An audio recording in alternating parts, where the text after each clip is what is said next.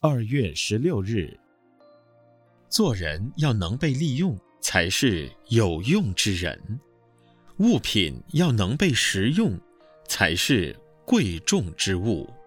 拥有财物而不用，和没有有什么差别呢？拥有财物而不会用，和无用有什么不同呢？河水要流动，才能涓涓不绝。空气要流动，才能生意盎然。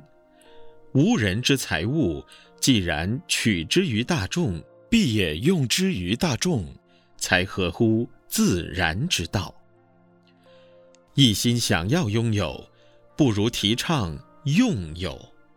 向冯欢散财于民，让孟尝君拥有人心，只算是懂得用有的初步。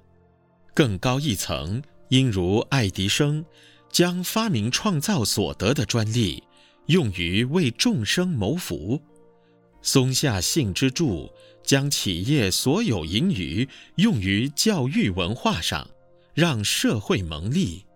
这是用有，不是拥有。真正的用有不易做到，一旦执着财物是我的。用的对象就不广泛，用的心态就不正确，用的方式也有所偏差。其实，无人的一生空空而来，空空而去；无人的财物也因空空而得，空空而舍。